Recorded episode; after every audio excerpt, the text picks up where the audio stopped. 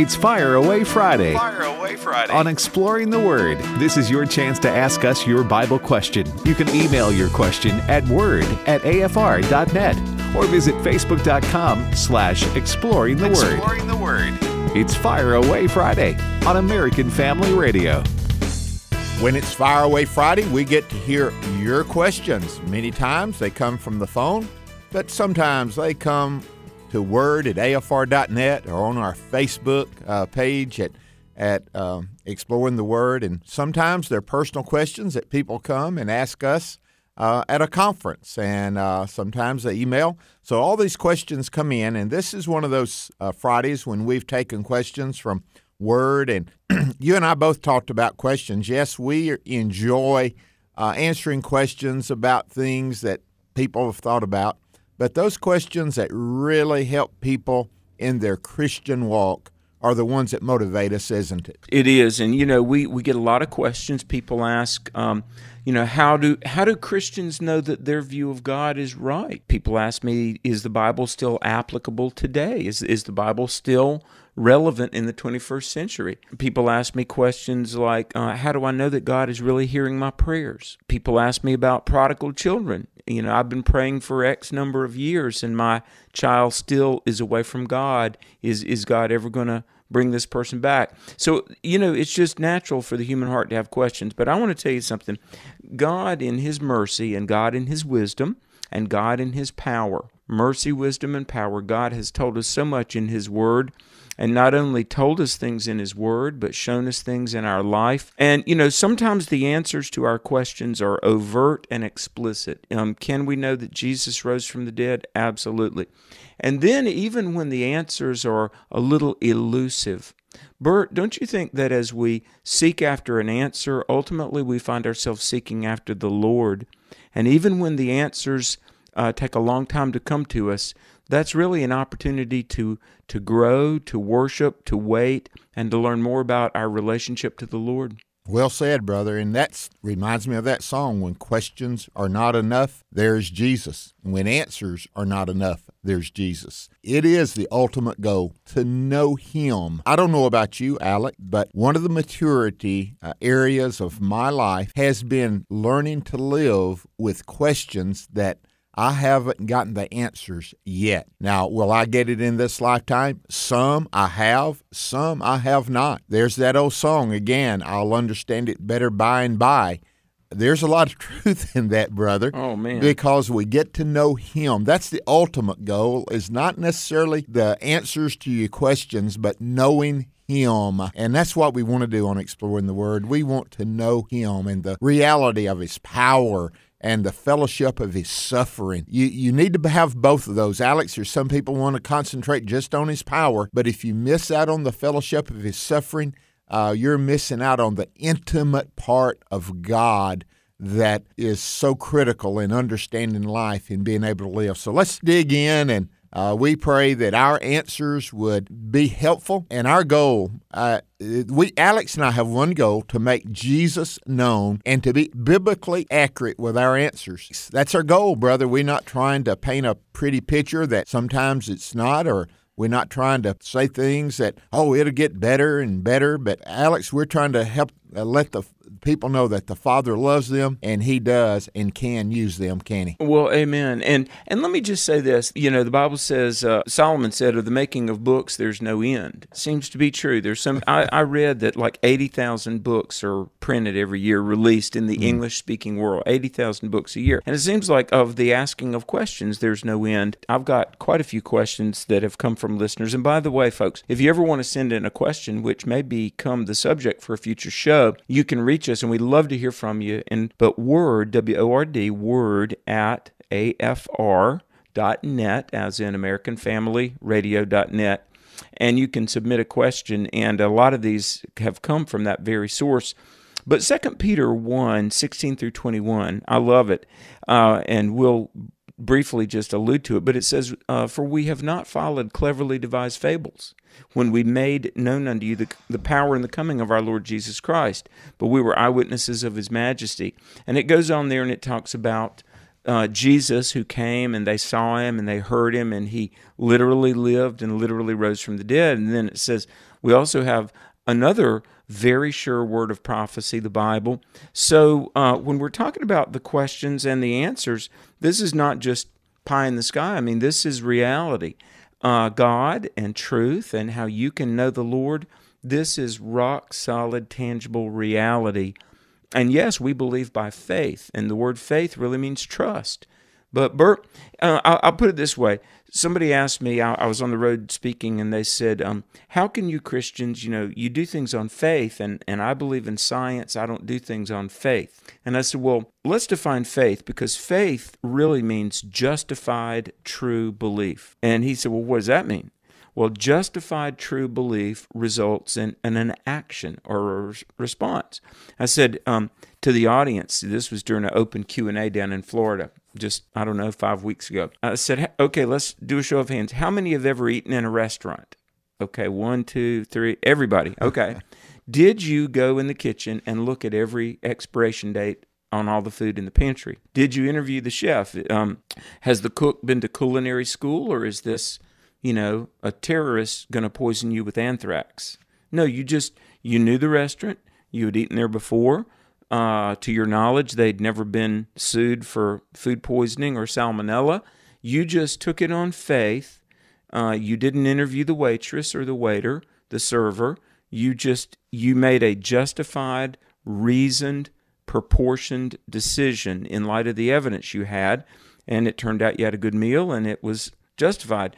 If you've ever ridden on an airplane, you didn't interview all the mechanics, you didn't interview the pilot, you just in faith.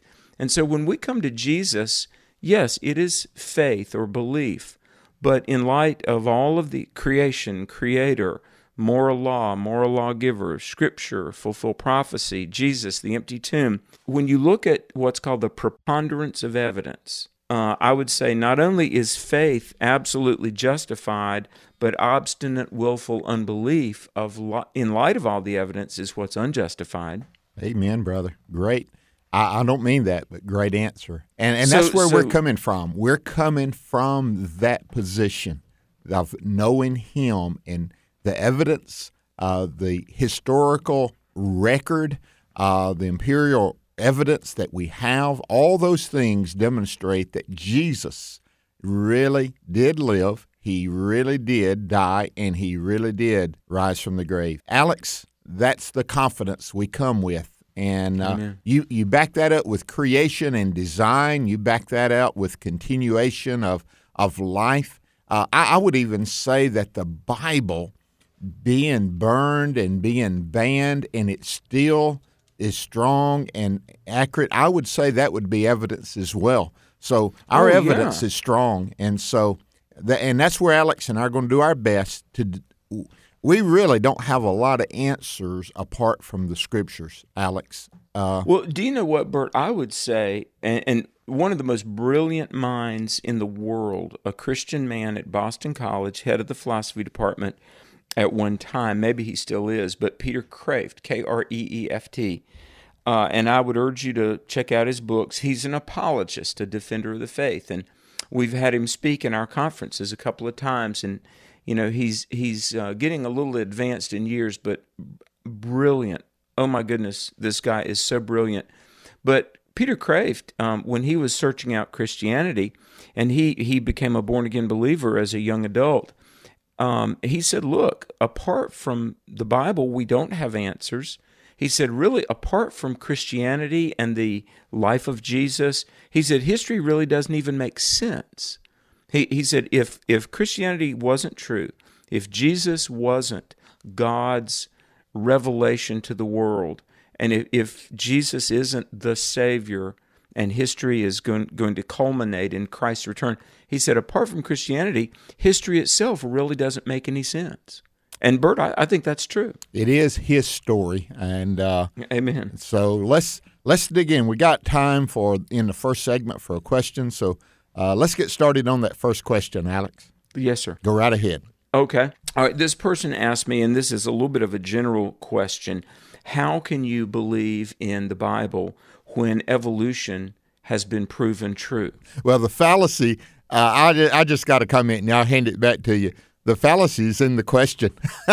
Uh, Proven. thank you. Proven. Because do you know what I was going to say? That sometimes part of our job is is, is sort of um, sharpening and helping frame up the question. Yeah, it is, and I, I don't mean I, I don't mean to laugh, but it is true. Questions like that are are questions that you have to clarify the question before you can answer the question, don't you? Well, you really do, and and for let's let's help clarify this question in a couple of ways. For one thing, there is the theory of evolution.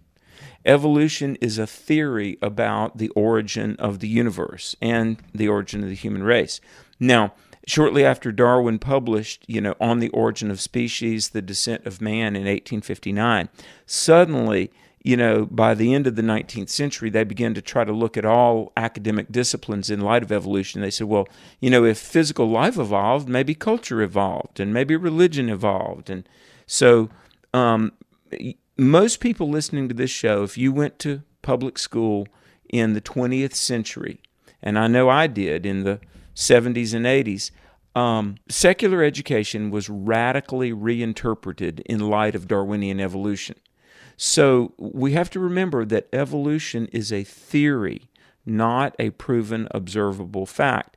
Now, there have been a lot of inferences. They would measure the beaks on birds, and they would look at the coloring of moths, and they would extrapolate.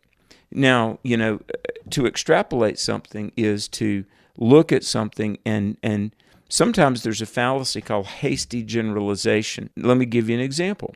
Let's say a preacher goes bad and it's in the news, and then you, you hear of two preachers gone bad. And you generalize, you say, well, all preachers must be bad. That's not necessarily true. And you can't extrapolate based on what's called anecdotal evidence. Um, are there birds with different sizes of beaks? Yes, but they're still birds. Do moths um, a moth can spend, you know, time. Uh, let's say there's a colony of moths up against a dusty gray concrete building, and the moths appear to be dusty and gray.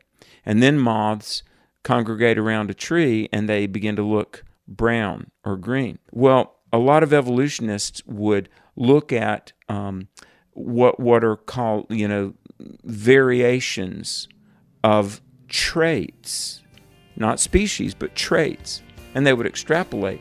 So um, I would say evolution, not only has it not been proven true, it certainly hasn't disproven the Bible. We're going to answer some more questions. We're even going to come back to Darwinian evolution when we come back and say a few more things about it and what's wrong with it and why it's really ruining so much of the world. This is Exploring the Word on Fire Away Friday. Bertie and Alex with you, and we'll be back right after the break. Welcome back to Exploring the Word on American Family Radio.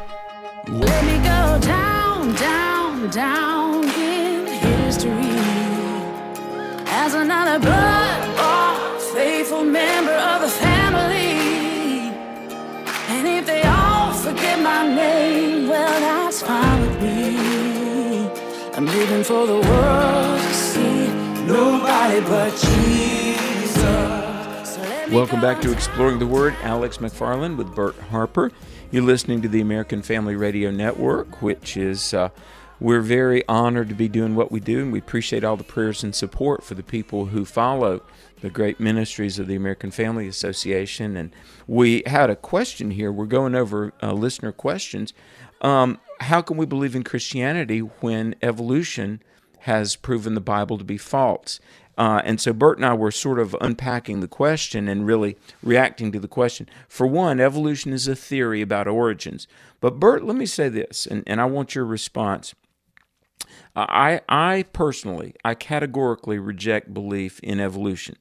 Uh, I do not think there's evidence for it. I, I do not think that evolution is true in any sense. And in fact, um, on the road traveling in more than 2,200 churches and 200 universities, I've had so many medical doctors, uh, professors, different people come up and they'll, they'll say they don't believe in evolution because the complexity of DNA and chemistry and biology, um, it's it's never been observed.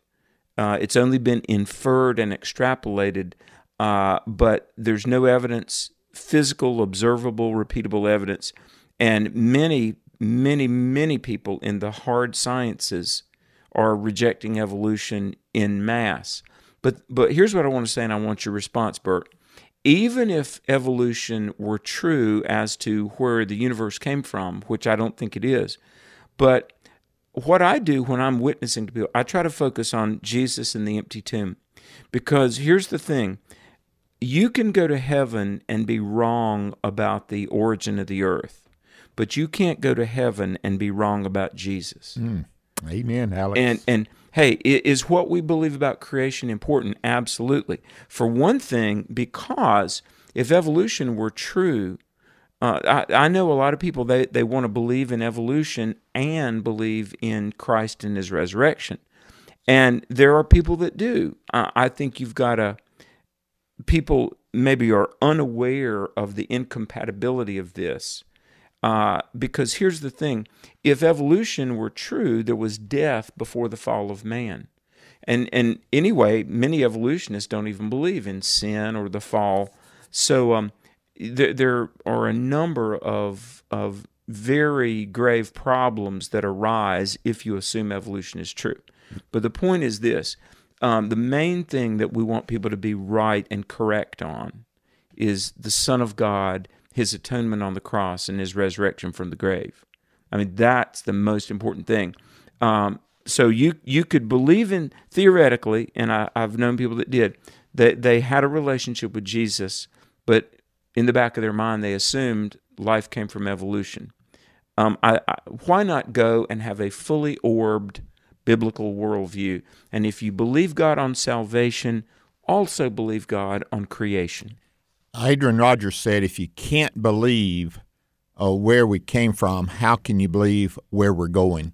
Uh, you know, talking about heaven. And there's so much truth in that. But let me say one thing about Darwinian thought it's a philosophy, not a science. Uh, the reason it was so well accepted was there was those people looking for anything besides God.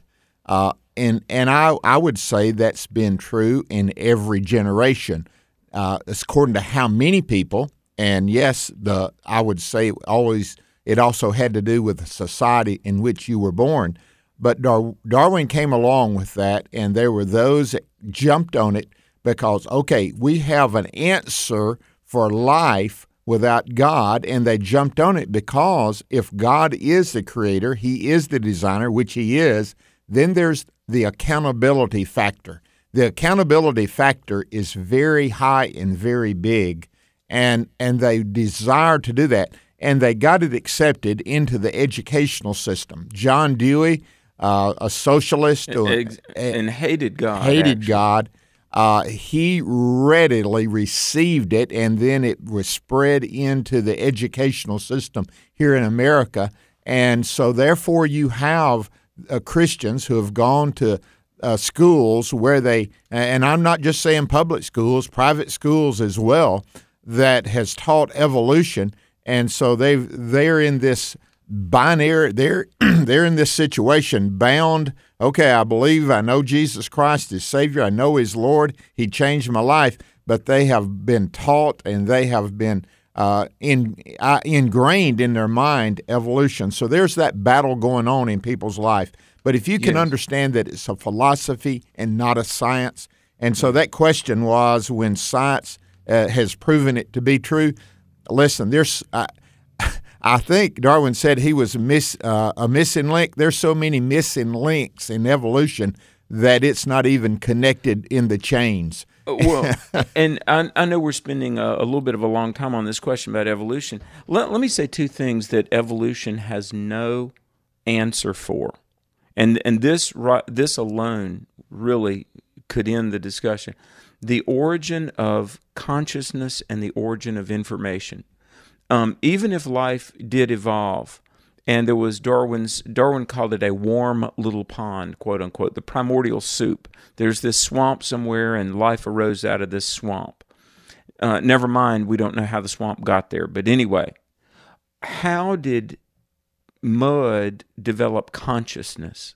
You know what? What is the uh, evolution has no answer for the origin of consciousness, because do you know um, even your your brain tissue is different than the, the thoughts happening in there. So evolution has no answer for that. The other thing, Bert, is the origin of information. What we know that Darwin couldn't have known is DNA. And you know, one human being, Devin Patrick, who's our engineer recording this, and his his height, his hair color, eye color, you know, all of his attributes are in this software called DNA, written by God, I believe. But there are between 30 to 100 trillion, T, trillion copies of every person's DNA. And uh, DNA is always getting replicated. Now, here's the thing, Bert. You, you know that cereal alphabets? Yes. Okay, cereal, it's alphabet letters. If you pour that box out on the floor and all those cereal alphabet letters spill out onto the floor, uh, you're probably not going to have the preamble to the Constitution. You're, you're probably not going to have a meaningful sentence. So let me ask you this. If you pour out a box of alphabet cereal a dozen times, do you think you're going to get a sentence? Never, never in what, no what, way. What if I pour out the box of alphabets a million times? See, here's the thing um, you don't get information from disorder. You could pour out the box of alphabet cereal uh, 25 billion times, and you're never going to get, you know, um, a three word sentence God loves you. That's a simple three word sentence of 10 letters. God loves you. And yet, you could pour out, you know, the alphabets an infinite number of times. Well, a hundred trillion copies of DNA. Think about it the billions of people made of information. And we haven't even talked about plants or, or animals. So, Bert, it takes an immeasurably high level of faith. I would say, really, not faith, but delusion. Yeah. To assume that this complicated, well ordered, well functioning world came about by random accident. It's impossible. I I hope this is equipping you to encourage you to believe the Bible. And as Alex said, you can believe the Bible concerning creation, but more importantly, and I use that word more importantly, you you need to believe it concerning Jesus Christ and his redemption for your soul, that he would come as God's perfect son, live a perfect life and become the perfect sacrifice that was needed in order to balance God's holiness and God's love. The only way, the only way God's mercy and love, his attribute is love, and it's demonstrated through mercy and grace, and he gives that to you. He's also holy. That means he cannot receive sin into his presence as dwelling. And, and so Jesus became that sacrifice that was needed, and through him and him alone is there salvation. There's no other name given among men whereby we must be saved. God doesn't have a plan B. God doesn't have an alternate route. It is only through Christ. And if you're looking for that and you're desiring that, there's a number you can call, and, and these people are there. We partner with them. It's triple eight need him. Triple eight need him. They're ready to talk with you. They'll help you to come to an understanding of your need for Christ and how you can know him. Alex, Amen. uh, listen, creation, the fall, and redemption. That's the Bible, really. It is. It It really is. is. That is the Bible. Creation, fall, redemption. Now, what happened? The creation and fall didn't take very much room up in the scriptures, but the redemption of mankind, wow, it continues today, doesn't it? Not the message, but the but the reality of redemption is real even today in 2019. Uh, yeah, and you know, listen, I believe in education. Don't get me wrong. I believe in education and friend, be a lifelong learner whether you're in school in pursuit of a degree or you're just being a, a, a self learner and reading, read, uh, learn. But but I want to say this, and I hesitate to say it, but anyway, some people are too smart for their own good, and and you know what? Um, it's been my privilege. I'm thinking right now of a dear listener named Dr. Neil Campbell. He's in Texas and he's brilliant and he's a he's a surgeon in Texas and he's a devout Christian and he listens to our show. And he talked about even though um, with all of his science and medical training, he, he told me he said you've you've got to in some ways be humble enough to realize how much you don't know.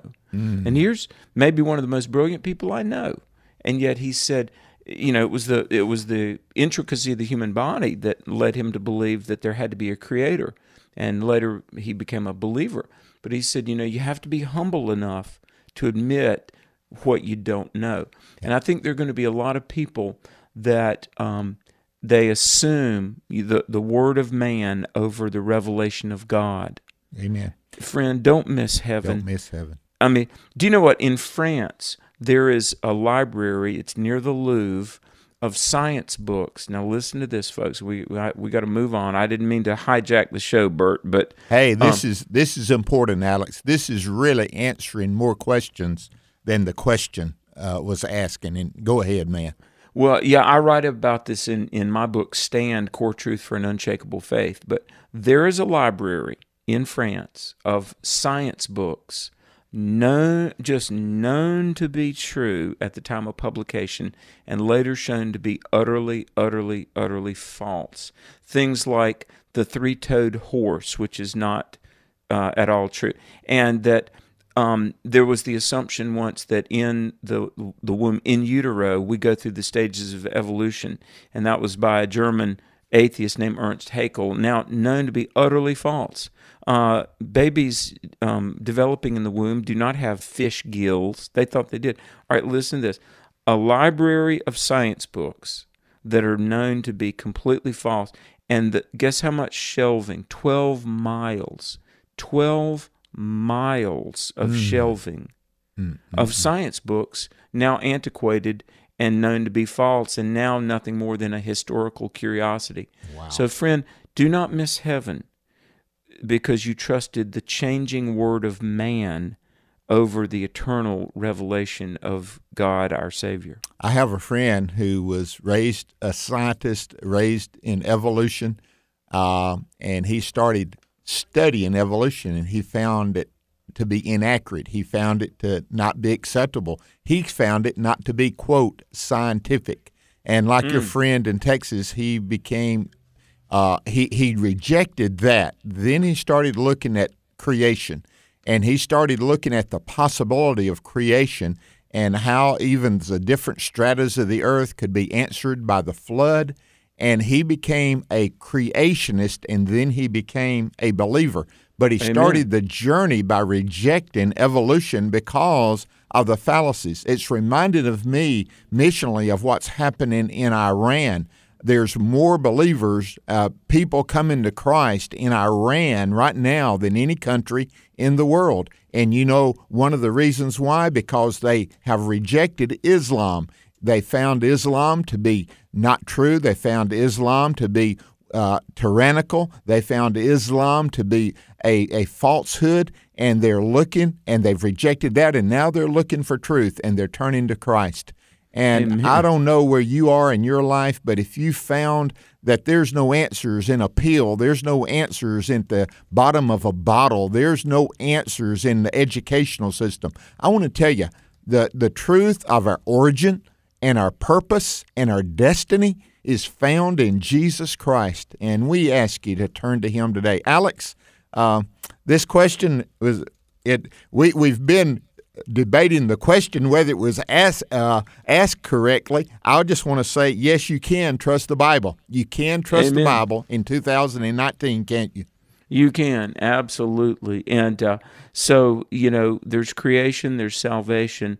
Um, believe in what God says about salvation, but you can also absolutely trust what His Word says about uh, the origin of all things. Well, we're coming up on a break, but I want to get the question in and we can look at it on the other side. And it's about tithing. And this is real truth. It's not one of just somebody wondering. They're wanting to know uh, is it required in the New Testament? And according to Malachi, if you don't, are you cursed for not tithing? Well, we're going to get into that. That's in Malachi chapter 3, verses 8 and 10, if you want to read that. And when we come back, Alex and I will be looking at that and seeing, you know, what what is that idea in the New Testament? It's so important because as a follower of Christ, we want to be obedient to Him and we want to follow Him. This is Exploring the Word, and we're doing Fire Away Friday, and we'll be back right after the break. Now, back to the Bible study. You're listening to Exploring the Word on American Family Radio. It's about the cross. It's about my sin. It's about how Jesus came to be born once so that we could be born again. It's about the stone. Amen. It is about Jesus. It's about the message, the gospel of Jesus Christ. The question, we're, we're answering questions that were sent in at word at afr.net, questions that Alex and I have, have had people to come and ask us that we feel like would be good for the uh, AFR uh, Exploring the Word audience to listen. And one of them was about this passage in Malachi chapter 3, verses 8 through 10. Will a man rob God? Yet you have robbed me. But you say, In what way have you robbed you? In tithes and offerings. You are cursed with a curse for you have robbed me, even this whole nation. Bring all the tithes into the storehouse, for there may be food in my house. And prove me now in this, says the Lord of hosts, if I will not open for you the windows of heaven and pour out for you such blessing that there will not be room enough to receive. Now, Alex, the whole idea here is tithing required, and if it don't live up to it as a follower of Christ, you are cursed. Uh, what say you, brother? Well, you know, um, let me say two things, and this has been said. This is not original with me, but a Christian under grace ought to at least do what uh, a Jew did under law. And you know, tithing. Uh, there, there was a the rock band U2 several years ago had a song, and they pretty sarcastically uh, were critical of you know the church asking for money. And in a song, the singer from U2 said my God is not short of cash, very sarcastically. Look, we don't tithe because God needs our money. But don't you think it sh- it's a heart issue and it shows ownership and it we're, we're acknowledging that God is the owner, not us. Um, we don't ever in, in tithing we don't give God quote our money, but I think tithing is acknowledgement that He is our source. Um, the Bible says it is God who gives power to get wealth. So um, if God gave you, you know, the health to get up out of bed and go to go to a job, and you could work, and you could use your talents and and do a job and get a paycheck and put food on the table. My goodness, there's three dozen blessings wrapped up in that right there, isn't it? And it isn't tithe a heart issue, an ownership issue, and a gratitude issue, Bert? It is, and I I I can't imagine a believer not wanting to give. Now, in the New Testament, it's given, and, and what you do in quoting that individual about a Jew under the law and a follower of Christ under grace, uh, I, I do think ten percent is a standard it is a measuring stick. A, a, starting point. It is a starting point. I believe that. But I have met some people. I was on the air with Dan Celia, and he was talking to this lady that brought, she was a single mom uh, with children, not making it, barely getting by, and uh, said, I, if I give any of this, that means a bill will go unpaid or food will not be on the table, um, uh, you know. And Dan said, Well, I want to just tell you something. Try this. Said, When you go to the uh, gas tank and you buy $10 worth, you're going to buy that. In place of buying the $10 worth, uh, you know, buy nine or nine fifty and save that and give that. God's going to honor that. God can multiply that. He saw the lady ten, um, two or three years later, and she was blessed beyond measure that she had come and she found out giving great brought great joy as you said. But it also she said god some way miraculously and again i'm not name it and claim it but she said now i am up to 10% but said i i could not there's no way that i felt like i could without me saying i'm rob i'm not paying my bill i'm not doing this. She said and i did without food and i i did fast in order to to pay more, but she was blessed by it. Again, uh, I, I would say the curse is not on you, but you miss some of the blessing. That's Yeah, that's how I would say answer to the question. Tithing required. No, it's a starting place. It's a place that you, if you're not there yet, it ought to be a goal. Uh, and and I know some folks that would say, no, you got to start there. I, I listen, Alex. Uh, you better be careful what you do in the in the New Testament concerning God's grace and His mercy toward any of that. I, but it is given. I guarantee you.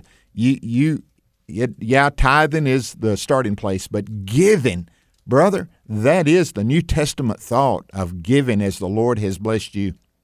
Well, and and let me say this: think about looking backward and looking forward. And um, this is coming from a guy that grew up on a farm. Um, you don't have a field and say, you know, I'm going to go out there and in 90 days we're going to harvest corn. You don't say that unless you sow some corn seeds, right? Now we look backward and we say, okay, I made uh, I made hundred dollars at my job, therefore a tithe is ten dollars, ten percent, and that's true. There's tithes and offerings, and I do want to say this: you can't outgive God. It's been said if you give to God with a spoon, He'll give back with a shovel, and that is true, honestly. Uh, and I've seen it, and I want to tell you, sometimes tithing is is painful and it hurts, and you're thinking, Lord, how am I going to do this? Because you know, if I kept hundred percent of my money, uh, uh, it's God's money, but let's say I kept hundred percent of the paycheck, even then it would be a, a hard thing to pay the bills. Look, trust God and and pray, and you know, say, Lord, I believe. Help thou my unbelief. Watch God bless and increase you and prosper you. Uh, so we look back and we say, okay, I made X, therefore I'm going to give 10% of that. But let's talk about offering and looking forward. If you want to harvest corn, you better sow some seed. You know, if, if you want a crop in three months, you're going to have to get out there and turn the ground and put some seed. Now, I, I've I heard a sermon illustration and uh, have talked to folks like this. Think about in developing nations, and they've got a, a sack of corn. They could feed it to their family and eat up the corn, or they could do something really risky. They could go bury that corn in the ground and hope that a crop comes, and they do. See, there's something about sowing offerings and and seed uh, might bring vegetables, but you you give God offerings of your money, and He does give a crop, Bert. I mean, and to to bury seed in the ground rather than just eat it up right now, that takes trust and prayer and waiting. But I've seen it, and and don't get me wrong, God's main objective for your life is that you're born again and that- you know Jesus. Jesus didn't go to the cross just to enable you to, to buy a fancy car. But I will say this God does prosper his people so that they can be a blessing. And um, listen, I want God's people to be successful and uh, have their needs met so that we can invest more of ourselves in the Great Commission. And um, it's not about aggrandizing ourselves and just living some posh life. Um, you know, Paul said, I know how to be abased and I know how to abound. Um, folks, you're listening to two preachers, and listen, we've been blessed. And if you, you can tell, I hadn't missed any meals. But Bert and I, we both know what it is to be scraping the bottom of the barrel. and hey, when you and Jan were first starting Oh, out, Air And- and- sandwiches. You know what an air sandwich is, don't you? Piece of Uh-huh. bread, two pieces of bread with nothing in between. oh, wow. And, uh, you know, but it wasn't that bad, but it was close. But Bill Bright said, and uh, the great founder of you know Campus Campus Crusade, Crusade, yeah. he said, "It's not how much you give; it's how much you keep." And uh, I, I think that is that's there's some truth in that. How much you you keep and spend on yourself. But and, and I would encourage be a tither. Um, and and let me just say this, Bert, and and you can dive in here regarding your local church. Um, support the church where you're fed, and don't don't be a conditional tither. You know, well, I'll give if I like what the preacher said or something, and and if I didn't like it, I'm going to withhold.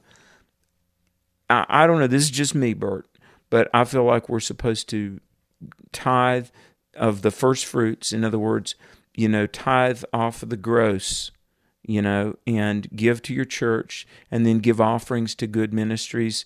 And AFA, I believe, is certainly a very, very worthy ministry to support. And you mentioned Bill Bright and you know Billy Graham and Franklin and Samaritan's Purse and Compassion, um, uh, you know the Gideons. I mean, there are uh, endless amounts. awesome? Amen. Well, we Yeah, just the- be a giver and start with a tithe and see what God does. And but I, I think it's the blessing you miss, not the cursing you receive. Going back to the original question, it, it is the blessing that you miss out on, and I pray that you would not miss out on that blessing. Alex, we got time for another question. You got one, brother? Yes. Somebody asked this, and this is really more of a personal question. How do I know that God hears my prayers? Amen. How do I know? Well, let me see. If I were answering that real quickly, and I would say God said He would. Uh, the Bible says He does. But I think that does take some qualifications, Alex. Uh, Well, that's right. You remember Bailey Smith? He was a great pastor, and he was president of Southern Baptist uh, Convention, and he he made the comment about God not hearing the prayers of certain people if you're not in a relationship with Him, and, and the whole word is here. Uh, Yes. Is God? Does God hear those words? Yes, He does. Does He respect and receive and honor those prayers? That is very conditional, isn't it? Well, it is, and and just like you know the children. Let's say the children at the playground, you know, and one child calls out and says, "Mama, I'm thirsty." Well, you know, the mama that's that child's parent is the one that's really obligated to bring the the water to the thirsty child. You know, by virtue of being omniscient and knowing all things, omni means all, science means knowledge. God has all knowledge.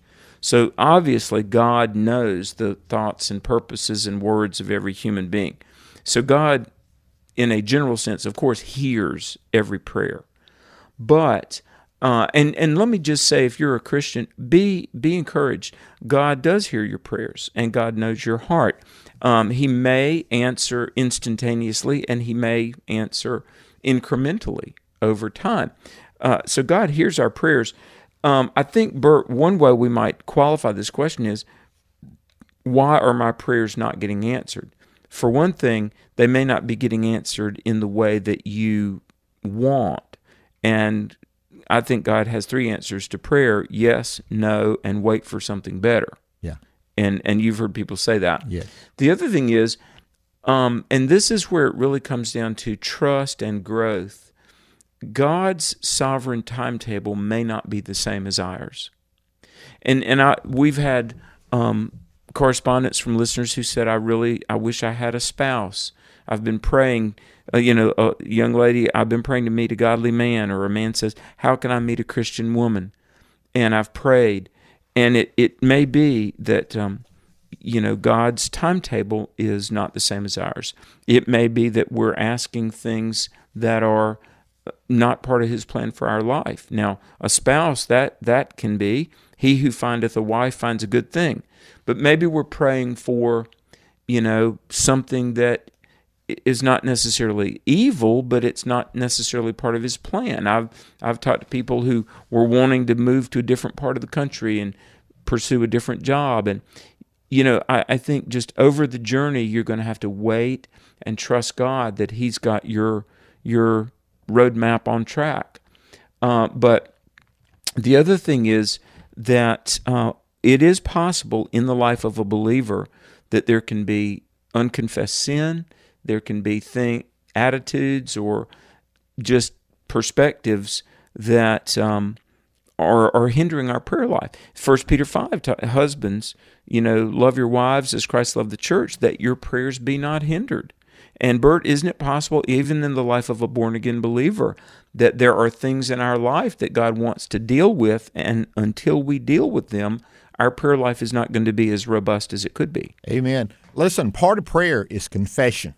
Uh, Amen. It really is, and and if we start just telling God um, what what we're desiring and our petitions to God, uh, and then when we intercede for someone, that interceding for someone else, uh, there needs to be confession of. Lord, look into my heart and see if there be any evil way within me and show it to me.